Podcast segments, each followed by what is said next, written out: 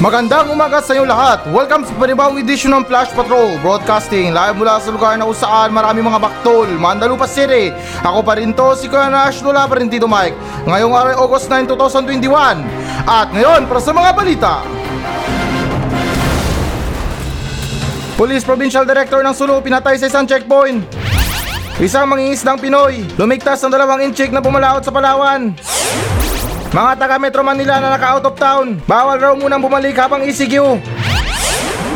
Senator Bongo tatakbo raw sa pagkapangulo kung si Pangulong Duterte umano ang kanyang magiging vice presidente.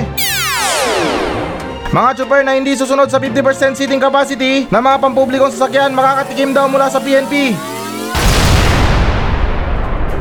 Police Provincial Director ng Sulu pinatay sa isang checkpoint.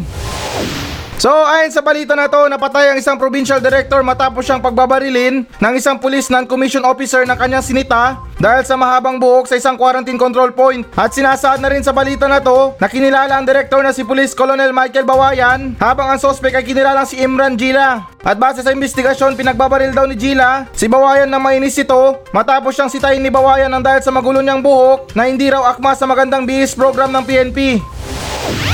So, okay, so habang binabasa ko tong balita na to, ay meron akong aral na napulot. At sana man lang na ganun din kayo. Kasi ganito yan ha. Para sa akin kasi ang pagiging isang leader talaga ay hindi yan bumabase sa taas ng ranggo. Kasi mga pulis naman kayo eh. Magkakabaro kayo kumbaga. So dapat nagre-respetuhan kayo.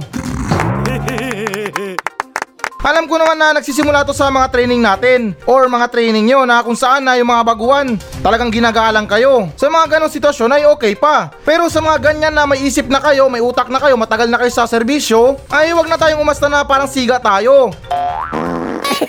Bagkus sa ganyan lagay, pare-pareho lang naman kayo merong baril. Eh matanong ko lang, yan ba yung mga nilalagay nyo sa mga bala sa mga baril na baguhan? Or sa mga mababa sa inyo? Hindi yan tumatalab sa matataas na opisyal? Yung tipo na kapag binaril ka na, ay hindi, hindi abot yan. May inang klaseng bala yan, hindi yan pang opisyal.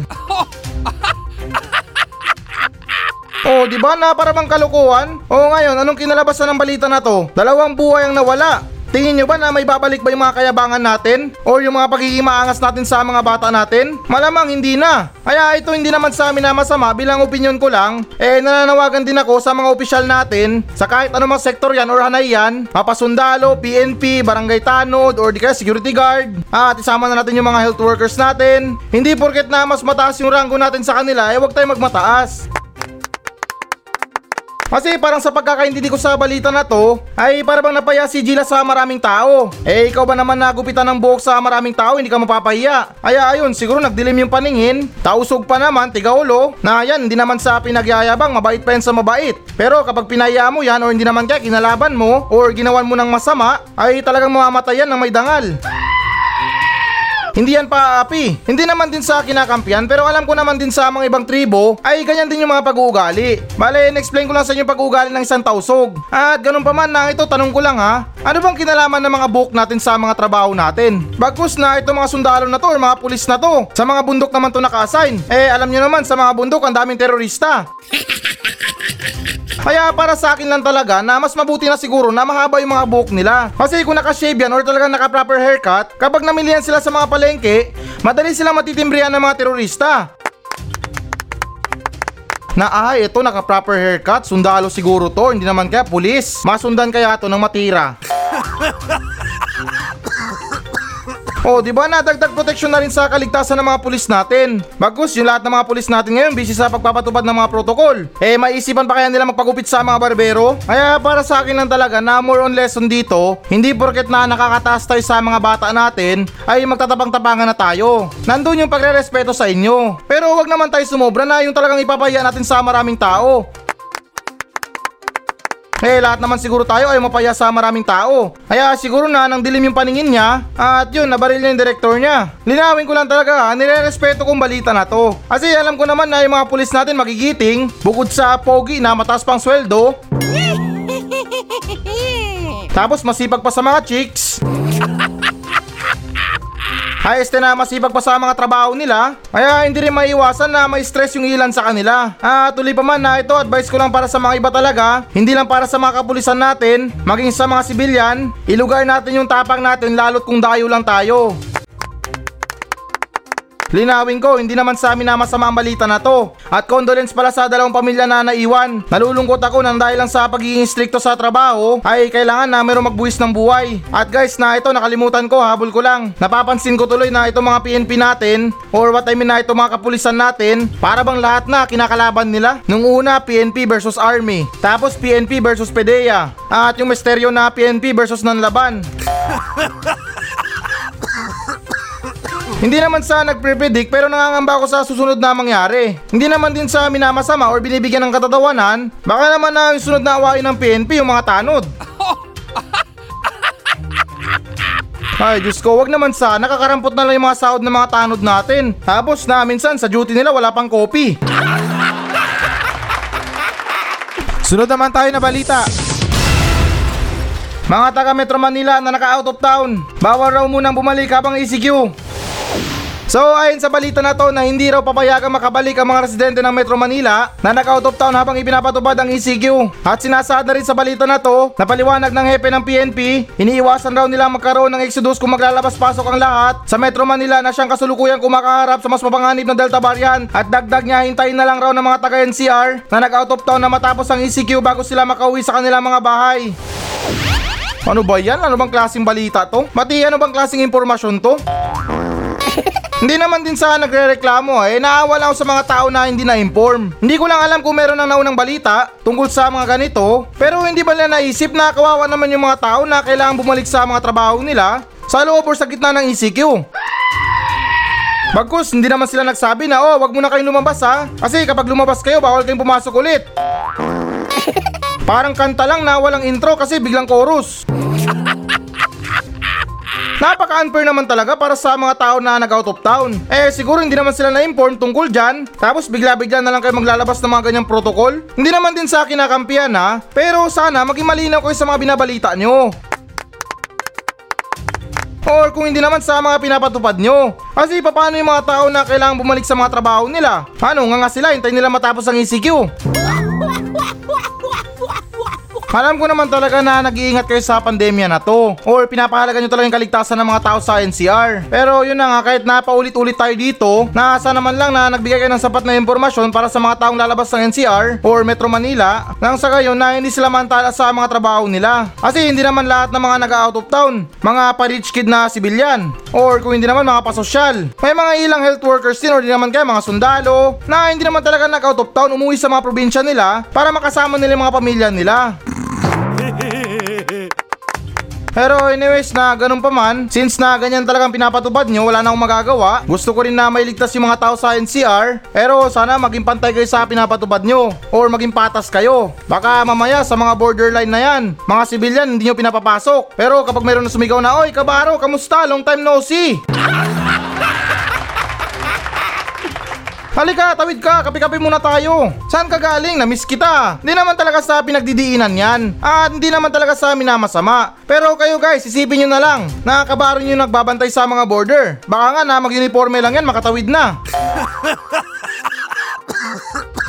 Pero ito guys na hindi naman sa pandaraya ah. Para naman sa mga tao na nag-out of town dyan, na nangangamba na hindi makapasok sa Metro Manila, eh huwag kayong mag-alala, meron akong tips or advice dyan. Bago pa man kayo na pumasok ng Metro Manila, 5 days pa lang mula sa mga biyahe nyo, ay huwag na kayo maligo. Tapos magsuot kayo ng mga gusgusin na damit. Tapos konting lugay sa mga buhok. Huwag kayo magsuot ng tsinelas. At yun na habang tumatawid kayo sa mga border, magsalita kayo na mag-isa. Para naman na exempted kayo. Ganyan naman eh, yung mga pulubi exempted naman yan sa mga quarantine protocols. Yung mga iba walang face mask, walang face shield. Pero ayun, lamas masok sa mga borders natin. Pero ito, babala ko lang sa inyo ha. Hindi naman sa pinagpipilitan na gawin nyo yan. Eh kung matsambahan kayo dyan na mahalata kayo, baka makasuhan pa kayo ng usurpation of authority at illegal using uniform of pulubi. Sunod naman tayo na balita. Isang mangingisdang Pinoy lumigtas ng dalawang inchik na pumalaot sa Palawan.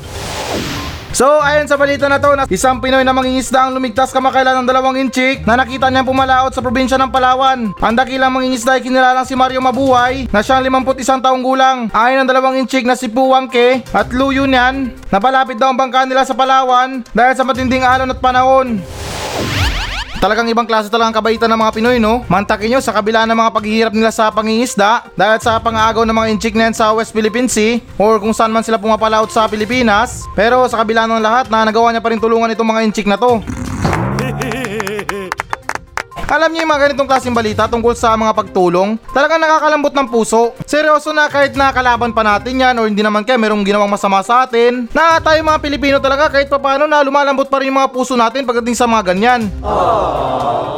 Yung tipo na nangangailangan talaga ng tulong, tapos walang ibang makakatulong kundi ikaw lang. Talagang kahit na ano mangyari, tutulungan pa rin natin yan.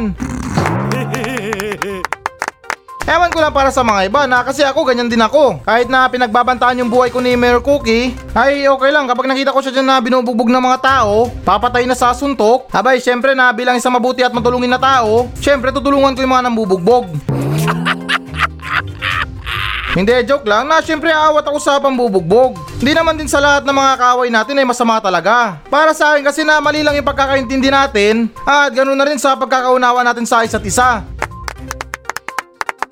Sabihin natin na meron tayong hindi pinagkakaunawaan, pride lang yung labanan dito, pero ako naniniwala talaga ako na 100% na itong mga nakaaway natin na mga tao, mga kapitbahay, ay mas mabait pa sa mabait. Mga pride lang naman natin ang mga umaambalang dyan. Pero kapag pinairal natin yung mga pag-uunawa at ganoon na rin sa pagpapatawad, baka magkaroon pa tayo ng mas matibay na relasyon sa mga kapitbahay natin. Yung ibig ko sabihin, relasyon na yung pagiging kaibigan lang ha. Baka iba nang isipin nyo dyan ha, na yung kumare nyo may relasyon sa mga mister nyo. Pero anyways na gano'n pa man na mabalik tayo sa balita, di ko lang din maintindihan kung bakit na umabot sila sa Palawan. Baka naman na nasobrahan sila sa pangingisda. Eh, di ba yung mga bali-balita din na yung mga Chinese talagang pumapasok sa border ng Pilipinas? Although na parang deserve nila to or parang buti nga sa kanila, alam ko na yung ilan sa inyo dyan na iniisip yung mga ganyan na ayan, buti nga sa kanila. Pero sana tayo mga Pilipino maisip din natin na meron din silang pamilya. Talagang kumakayod sila para sa pamilya nila. Ultimo na mga sariling buhay nila ay tinataya nila para lang merong mauwing pera sa pamilya nila. Mati wala rin ito pinagkaiba sa mga ibang Pilipino na yung mga Pilipino na gumagawa ng illegal. Hindi lang yan sa mga pansarili nila. Yung mga iba para sa mga pamilya nila, para sa mga relatives nila, o hindi naman kaya para sa mga magulang nilang merong sakit, eh syempre nang dahil na rin sa kahirapan napipilitan silang gumawa ng illegal para magkaroon sila ng pera. Pero hindi ko naman dininikayat yung mga ibang Pilipino na gumawa ng illegal para magkaroon ng pera. Yung point ko lang dito na yung mga ibang tao sa buong mundo na kahit na illegal, kahit na delikado ay pinapasok pa rin para lang sa pamilya nila. Pero anyways na wag rin kalimutan ng bansang China na syempre tubusin nila itong Chinese nila. Naintindihan ko yung emergency nila. Pero syempre tayo mga Pilipino mayroon tayong batas sa mga lugar natin. Hindi ko lang alam kung mayroon silang passes sa mga pagpasok sa mga ganyan. Or baka nga, baka pati mga passport wala sila. At oo nga din no, di ko lang maintindihan kung paano nakapasok itong Chinese na to. Sa kabila ng paghihigpit ng mga Philippine Coast Guard sa pagbabantay sa mga border, paano sila nakalusot sa mga border natin? Aba, duda ako dito ah. Baka naman na nagmamadyong sila sa gitna ng pagpapatrolya. Hindi, joke lang. Baka lang naman. Kasi paano sila makalusot kung binabantayan ng Pilipinas ang mga border natin? Ganyan ba kahina yung depensa ng Pilipinas pagdating sa mga border? Hindi naman din sa amin na maliit pero yan simpleng mangingisda lang yan. Ba't nakapasok sa Pilipinas? Huwag niyong sabihin na, uy, tinulak kasi ng alon, hindi namin nakita. Sa mga Pilipinong nagproprotesta, talagang bantay sarado kayo. Ultimo na kahit nakaluluwa nila, hindi makapasok. Pero sa mga dayuhan na illegal yung ginagawa, nakakapasok. Wala akong binibigyan ng pangalan dito pero alam nyo na yan. Kahit sa mga paliparan natin laganap. Or sa kahit anong pasukan man yan. Mapadagat, mapalangit, mapa-underground siguro man yan. Ay talagang merong lusot yung mga taong gumagawa ng illegal sa bansa. Pero para sa mga Pilipino na pinaglalaban yung mga karapatan nila, na yung iba humihingi ng 10k ayuda, ay talaga nasusupalpal ng gobyerno. Try nyo rin kaya magbayad ng tax para naman na-replyan kayo ng gobyerno tungkol sa mga inanaing nyo. Parang pag-comment lang kasi yan sa mga live post ng mga artista na kailangan mo muna mag-share ng stars para mapin yung comment mo doon. Pero ano ba yan? Puro kalokohan. Panay bula-bula yung bunga ako dito. Wala naman ako inaambag sa Pilipinas. At ganun pa man na nagpapasalamat pa rin ako sa Pilipino mangingisda na to na hindi niya pinairal yung galit niya sa bansang China bagkus naintindihan niya niligtas niya isang padre de pamilya. Sunod naman tayo na balita. Mga chopper na hindi susunod sa 50% seating capacity ng mga pampublikong sasakyan, makakatikim daw mula sa PNP. So, ayon sa balita na to, nasasampulan daw ng PNP ang mga driver ng mga pampublikong sasakyan na hindi susunod sa 50% seating capacity ngayong ECQ. At ayon ni PNP Chief Guillermo Lezar, pinagsabihan na raw nila ang mga driver na sumunod sa mga pinapalaganap na health and safety protocol sa ngayong mapanganib na panahon. At sinasaad na rin sa balita na to na kapag raw may makita ang mga bantay na pulis na hindi sumusunod sa mga patakaran, huwag raw dapat itong patawarin at dapat agad bigyan ng ticket. Oh, wait lang, teka lang. Nakakaramdam ulit ako or nakakasense ulit ako ng pagiging unfair dito ah. Hindi naman sa amin na masama, magkaliwanagan nga tayo. Eto mga health and safety protocols na to para lang ba sa mga sibilyan? Paano yung mga kapulisan dyan na nagtutumpukan sa mga barracks nila? Sa mga checkpoints, yung iba wala pang face mask. Panay smile-smile pa habang nagpe-Facebook. Hindi ako nag-embento dito ha, pero tingnan nyo yung paligid nyo. Hindi naman din sa nila lahat, pero makikita nyo mga ilang pulis dyan na yung iba walang suot na maayos na face mask. Yung iba panay cellphone lang. Masipag lang kapag mayroong checkpoint. Pati talaga nagko-commute ba ang Delta Variant? May mga pamasahe ba yan sa mga tsuper natin? Para maging stricto talaga kayo sa 50% capacity? Eto, linawin ko lang talaga hindi naman talaga sa nagre-reklamo. Panay focus kayo sa mga checkpoint pero sa mga tao na nagtutumpukan, gumagawa ng mga mass gathering, mga religious gathering, ay tameme kayo, tahimik kayo, bulag-bulagan kayo. Linawin ko lang talaga, hindi naman talaga sa nagre-reklamo. Kasi itong mga Delta variant na to, hindi naman nila kailangan ng lisensya para hindi makatawid sa mga checkpoint. Or kung hindi naman na wala silang quarantine pass para hindi makatawid. Kaya yung point ko lang dito na sana wag lang kayo sa mga checkpoint maigpit or sa mga 50% capacity na yan. Yung mga tao nga na nagsisiksikan sa mga vaccination site, hindi nyo sila masita. Yung iba nag-alasong tsunami na. Sa sobrang dami ng mga tao na gusto magpabakuna. Pero yung mga siksikan nila, yung mga 50% capacity nila, o yung mga social distancing nila, wala na. Yung kawawa lang dito yung mga gwardya. Panay paigpit nyo sa mga border o sa mga checkpoint na yan. Pero yung mga activity na nagaganap sa lugar natin na hindi nyo makontrol. Isa na rin dyan sa sinabi ko, yung mga vaccination site na yan. Dapat kinokontrol natin yan. Kasi kung makikita nyo sa mga Facebook posts, nag-aalas zombie na yung mga tao. Kaya ano pa siguro ang saysay ng mga paghihigpit natin sa mga border, sa mga chopper natin na gusto maghanap buhay, kung pababayaan naman natin yung mga sibilyan na walang pakialam sa buhay. Basta raw gusto nila magpabakuna kasi requirements daw. Pati ito, matanong na lang din sa mga kapulisan natin. Hindi naman din sa binibigyan ng diin dito, pero paano naman kung yung mga pulis natin ang lumabag sa health and safety protocols? Eh, syempre, mga tao lang naman din tayo. Nagkakamali. Or kung hindi naman, yung mga iba, sinasadya yung pagkakamali nila. Pero yun na nga, paano kung mga pulis natin ang lumabag? May maglalakas loob ba na tikitan yung mga pulis natin? Na, sir, lumabag ka sa health protocols natin ah. Baka pwedeng tikitan mo yung sarili mo. Hindi ko lang alam kung mayroong maglalakas loob na sabihin yan. Pero since na kung nagkamali man yung pulis natin, eh sana man lang na dapat maging pantay sila sa mga pinapatupad nila. At wag nilang iparamdam sa mga sibilyan na itong pandemya na to at yung mga pinapalaganap nila na health protocols ay para lang talaga sa mga sibilyan.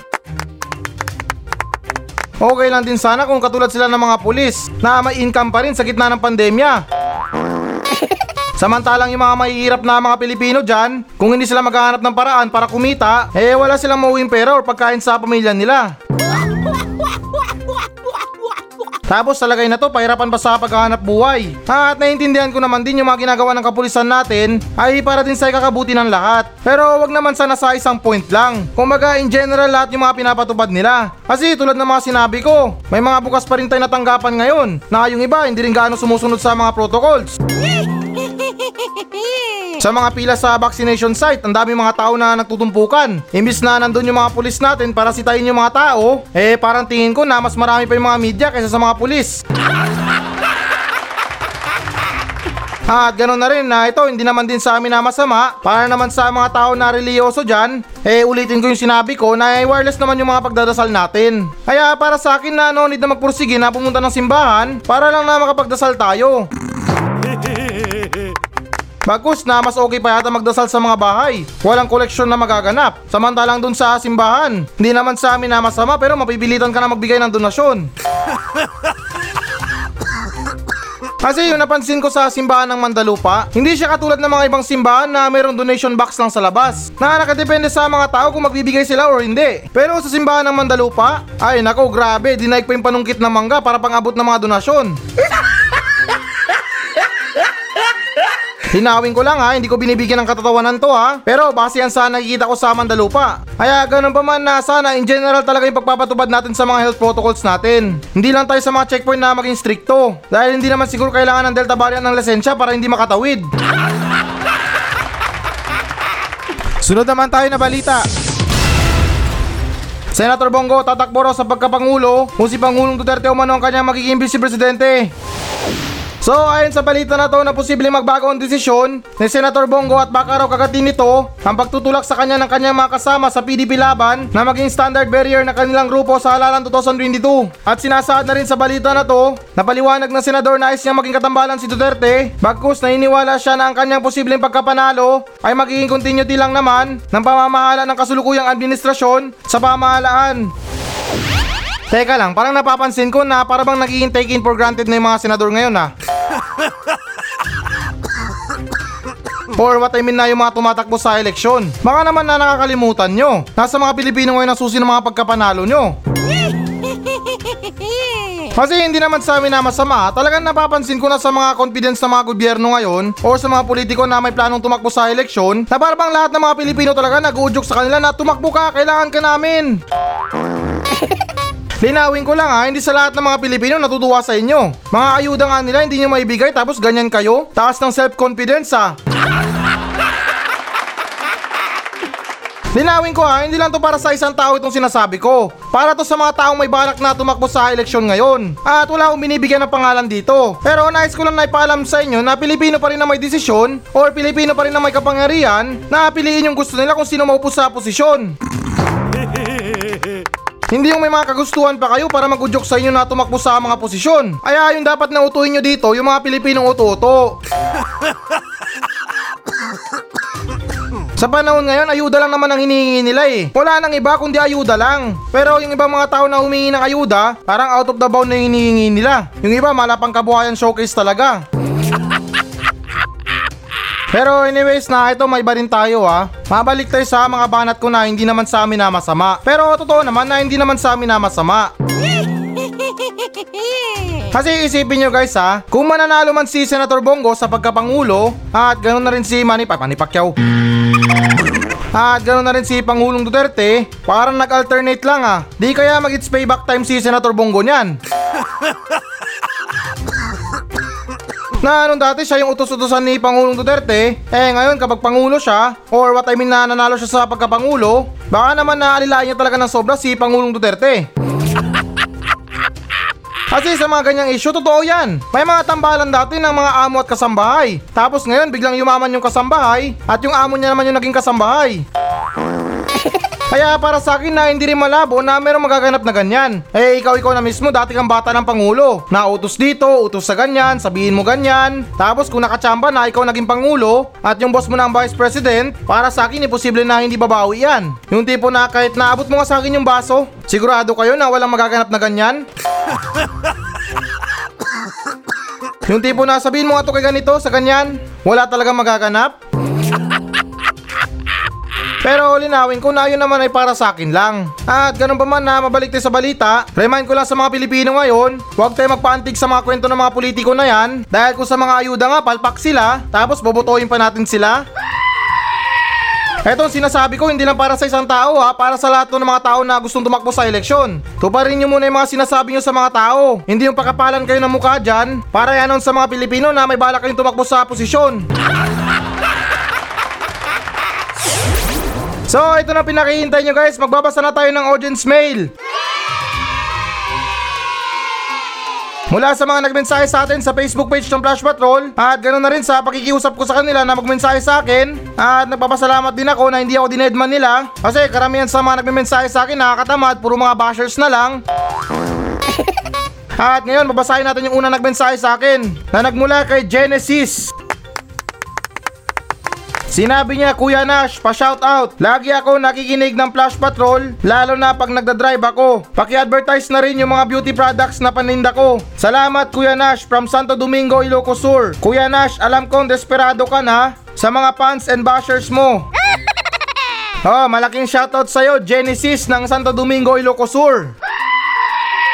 At shoutout na rin sa paninda ni Genesis na mga beauty products niya. Sa mga gusto makabail ay mag-message na kayo kay Genesis. Babae yung profile picture niya at parang may pink na background. Kaya ano pang iniintay nyo? Mag-message na kayo sa kanya at masubukan na kanya mga beauty products dahil malamang nakakasigurado ako pag beauty products ni Genesis ang ginamit nyo, pati ex nyo babalik sa inyo. Kaya ganun pa man na maraming maraming salamat sa pagmensahe sa akin. Ah, gusto ko lang din sabihin sa iyo na hindi ako desperado sa mga bashers ko. Kasi kung paramihan lang naman ng mga bashers, ay mag-seminar muna kayo. Kaya muli, maraming salamat sa pagmensahe sa akin, Genesis ha. Always ka pa rin mag-welcome. Ay, mag-welcome. Always ka pa rin welcome na magmensahe sa akin sa Facebook page ng Flash Patrol. At yung sunod naman sa nagmensahe sa atin ay nagmuli kay Jeremiah de la Cruz Tabangkura ng Baksil San Juan, Ilocos Sur. Sinabi niya, Dear Paring Nash, gusto ko lang i-shoutout lahat ng mga taga Busiing, San Ildefonso, Ilocos Sur. Especially kay Chris Kylie, Paring Nash, thanks sa malamig na pagtatanggap sa akin dito. Namiss kita Paring Nash, ingat lagi lalo na sa mga sinasakyan mo. Thanks Paring Nash, la loves you, God bless. Okay, so unang-una sa lahat, ah, malaking shoutout kay Chris Kylie at shoutout na rin sa lahat ng tiga-Busiing Ildefonso, Ilocos Sur. Naimbag nga adlaw uamin nga taga Ilocos Norte, adigos kayon. Oh, ayan ha, narinig nyo ha, maligo na kayo. Bali-balita sa Mandalupa na yung Delta Variant mahilig sa mga taong walang ligo. At anyways na paring Jeremiah, yung tungkol sa sinabi mo na ingat ako sa mga sinasakyan ko, eh wag ka mag-alala, sila mag-ingat sa akin. Dahil pag ako sumakay sa kanila, hindi na ako nagbabayad, humingi pa ako ng sukli. Kaya pati demonyo napapanganga sa akin. Pero don't worry na may explanation ako dyan. Hindi naman talaga na masama ugali ko. Pero alam nyo naman din sa Mandalupa, yung mga tsuper dito ay maro din. Pag nagbayad ka ng buo, hindi ka muna susuklian. Hanggang sa makalimutan mo na lang pababa mo. Kaya ako naman to ay nagiging pantay lang ako. Kumbaga parang binabawi ko lang yung mga pagkalugi ko sa pamasahe. Eh minsan 50 pera ko, 20. Oh, di ba na malaking pagkalugi din yon. Pwede na yung pang ulam ng tatlong araw yung 50. Kaya ganun pa man na maraming salamat sa pag-care sa akin paring Jeremiah. The best ka pa rin para sa akin. Pero medyo timing naman sa pag-care sa akin. Baka naman na magkainlaban tayo niyan. Kaya ganun pa man na maraming salamat sa pagmensahe sa akin. Paring Jeremiah ng Baksil San Juan, Ilocos Sur. At yung sunod naman sa nagmensahe sa atin ay nagmula kay Constante Feliciano. Ay, sorry, Bebot pala pangalan nito. Pero sinabi niya, Happy Monday, paring Nash. Dito ulit me, Bebot ng Bigan City. Alam mo, napakasaya ko nitong nagdaang araw. Kasi sa awa ni Lord, na-hire din ako sa isang pang-applyan ko bilang sekyo. Kaya pa shoutout mga bago kong kasamahan sa ISPCSC Santa Maria Family. Medyo malayo man biyahe ko tuwing magjo-duty, eh sulit naman yung saya ko ngayon na nag-work na ako ulit kasi na-miss ko talaga yung mga pagsisilbihan, pinapasukan araw-araw at yung pagjo-duty ng apat na taon mula nung nag-resign ako sa UNP. Pasensya ka na Kuya Nash, medyo naiiyak ako habang nagsusulat ng mensahe ko sa'yo kasi talagang inaasam ko talaga ito para sa kinabukasan ng pamilya ko. Lalo na tatlo kong mga prinsesa. Shoutout din kay Mamang Pat, Auntie Tess sa walang sawang pagsuporta at paggabay sa akin ng pamilya ko. Mahal, PS love ang pagmamahal ko sa inyo. Muli tropang Nash, nagmamahal bebot. Hehe. Woo, grabe naman to mensahe mo sa akin, paring bebot. Mukhang kailangan mo yata muna magpa-appointment sa akin bago natin basahin ang mensahe mo. Pero anyways na masaya ako na nakapasok ka na sa trabaho. At ito biglang liko lang tayo para sa mga iba dyan. Na ito kita nyo na yung mensahe sa akin ni paring Bebot ha? Naiiyak siya sa tuwa dahil nakapasok na ulit siya sa trabaho. Yan si Q lang yung pinasok niya ha, pero sobrang saya niya. Kaya more on lesson para sa mga ibang tao dyan Huwag tayo maging ma-pride sa mga pinapasukan nating trabaho. Hindi porket na nakapagtapos ka ng ganito Sabihin nyo deserve ka ng ganyan. Kailangan ganito yung trabaho mo ay mali ang mga iniisip nyo. Lahat naman tayo nagsisimula sa baba. Kaya wag tayo maghangad ng mataas. Dahil kung mataas ang pangarap natin, mas mataas din yung babagsakan natin. Kaya relax lang, chill-chill lang sa mga trabaho. Kung anong meron dyan, kung anong bakante dyan, tanggapin natin. At yung pinaka-importante talaga, i-appreciate natin na meron tayong trabaho. Dahil alam nyo, para sa mga taong nagtatrabaho ngayon, sa panahon ngayon, napakaswerte nyo. Maraming taong wala niyan. At muli na malaking shoutout din kay Mama Pat, Auntie Tess sa walang sawang pagsuporta daw. Ah, gusto ko lang ipaalam sa inyo na nagpapasalamat sa inyo si Paring Bebot. Alam nyo, bibihira yung taong ganyan. Hindi naman din sa nila lahat pero ilan sa mga tao ngayon, pinakain mo na sa palad mo, tinulungan mo na, pinatuloy mo na sa bahay nyo, pero bandang uli ikaw pang masama. Kaya para sa akin, napakaswerte nyo kay paring Bebot dahil marunong siya magpasalamat sa mga taong tumulong sa kanya. At ganun pa man na maraming salamat sa pagmensahe sa akin paring Bebot. Medyo madrama man yung mensahe mo sa akin pero okay lang yan. Ang tawag dyan, tears of joy. Masaya ako sa tagumpay mo ngayon na meron ka ng trabaho. At paring Bebot, alams na. Para kay Kuya Nash, ikaw pa rin yung Bebot na may kilabot. At yung pinakauli naman sa nagmensahe sa atin ay nagmula kay Micaela Cross. Hindi ko alam kung Micaela to or Micaela. Pero bahala na kayo kung saan kayo komportable. Ito lang naman yung sinabi niya. Hello Kuya Nash, kamusta kayo ni Dodong? Lol, ilang araw na ako di nakikinig ng balita mo, Char. Pa-shoutout ako sa mga kasamaan ko dito sa Tugigaraw City Regional Government Office. Monday naman sa lunes. Wala lang, salamat. More power, God bless you. Ay, God bless you too, Micaela Cross. Lahat naman tayo nag-God bless dito eh. Lahat naman tayo pinagpapala ng Diyos. Na talagang pinapalad talaga. Baka nga yung iba left and right pa napalad. Kaya more powers din sa'yo, Micaela Cross. At shoutout din sa mga kasamaan mo dyan sa Tugigaraw City, Regional Government Office. At yung tungkol naman sa sinabi mo na kamusta kami ni Mang Dodong, ay eto okay lang. Kahapon binenta niya ako ng antik na lata. Hindi ko alam kung antik ba yun or napulot nila sa basurahan. Pero wala pa rin akong bilib sa binibenta sa akin ni Mang Dodong. Pati nakakadala bumili ng gamit niya. Karamihan sa mga naibibenta niya sa akin, yung mga may-ari nagpaparamdam. Kaya parang nakakatakot na bumili. At ganun pa man na okay lang. Kung hindi ka man nakikinig gaano ng Flash Patrol, at least na naging honest ka. Kaya maraming maraming salamat sa mensahe mo sa akin na may pagka-honest. At good luck dyan sa journey mo sa Tugigaraw City Regional Government Office.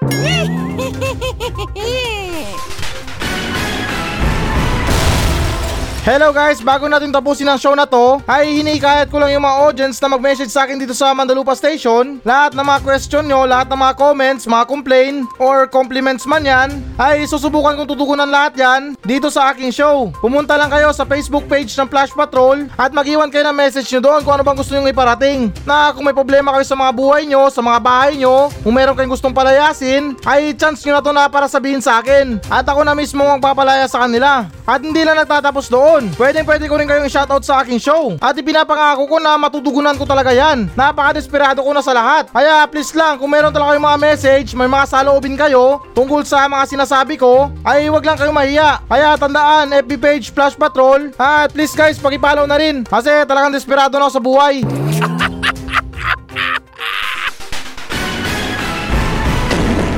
So yan muna mga balita ng Flash Patrol sa araw na to. Maraming salamat sa pakikinig. Ako pa rin to, si Kuya Nash. At maraming salamat ulit. Wala pa rin si Tito Mike. Masayang masaya ako. At goodbye!